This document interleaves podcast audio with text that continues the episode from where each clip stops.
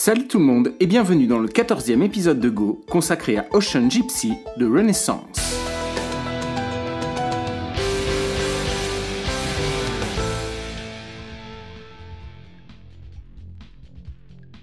Et là, vous vous dites probablement que vous n'avez jamais entendu parler de ce groupe et encore moins de ce morceau.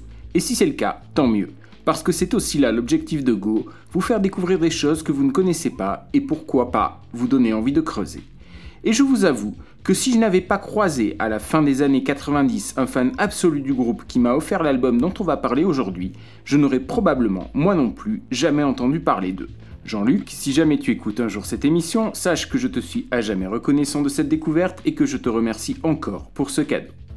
Renaissance est un groupe britannique qui est fondé à la fin des années 60 par deux anciens Yardbirds, mais qui a une existence mouvementée jusqu'à ce que plus aucun membre de la formation d'origine ne reste et que le line-up se stabilise autour des musiciens dont nous allons parler aujourd'hui. Le groupe produit plusieurs albums, mais c'est en 1975 que sort Scheherazade and Other Stories, l'album considéré par beaucoup comme étant leur meilleur. On retrouve John Touts au clavier, Terence Sullivan à la batterie, John Camp à la basse, Michael Dunford à la guitare acoustique, Annie Aslam à la chanson, et ce serait mentir que de dire que l'envie de vous faire découvrir sa voix merveilleuse n'a pas pesé dans la balance. Autre originalité, un peu comme King Crimson à ses débuts d'ailleurs, les paroles sont écrites par une personne extérieure au groupe, en l'occurrence ici Betty Thatcher, qui n'a apparemment aucun lien de parenté avec l'autre.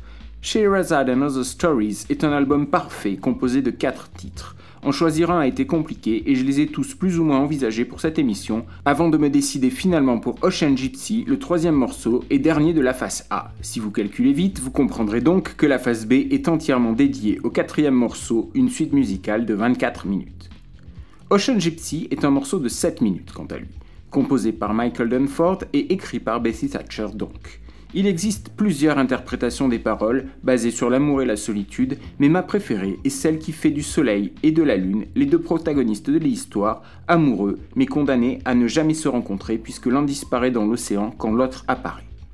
Le morceau est donc relativement assez triste et possède une atmosphère pastorale et acoustique basée sur le piano et la guitare acoustique qui me font invariablement penser à Madman Moon de Genesis, même si je sais qu'il n'est pas bien de faire ce genre de comparaison. La structure est relativement simple, couplet, pré-refrain, refrain, ça deux fois, puis un long développement musical avec un solo de piano, puis une montée de chœur avant de revenir sur le schéma du début du morceau. Le tout sublimé, je ne le dirai jamais assez, par la voix d'Annie Aslam. Et sans plus attendre, nous écoutons Ocean Gypsy.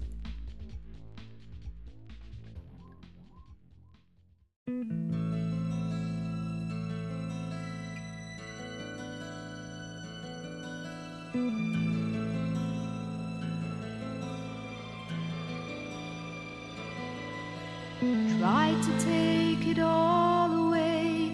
Learn her freedom just inside a day and find her soul to find their fears allayed. Try to make her love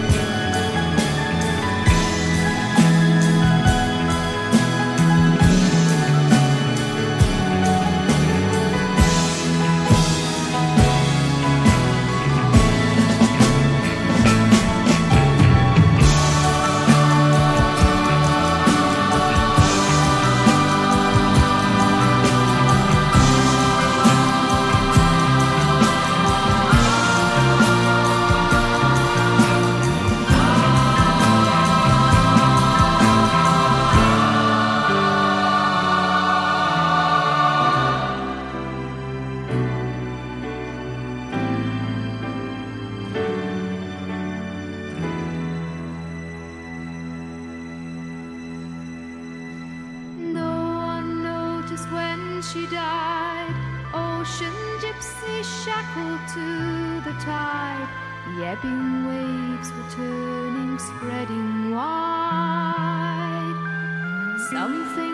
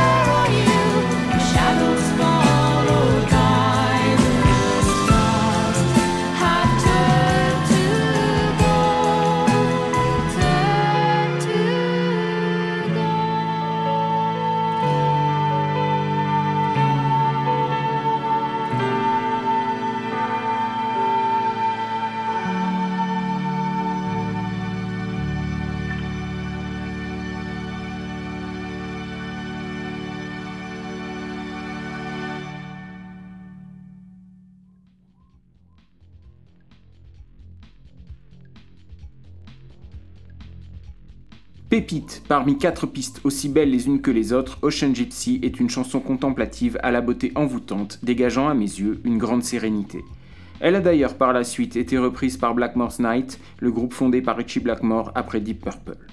J'espère du fond du cœur vous avoir fait vivre une belle découverte et j'espère également que vous aussi vous rejoindrez rapidement le fan club de la voix d'Annie Aslam.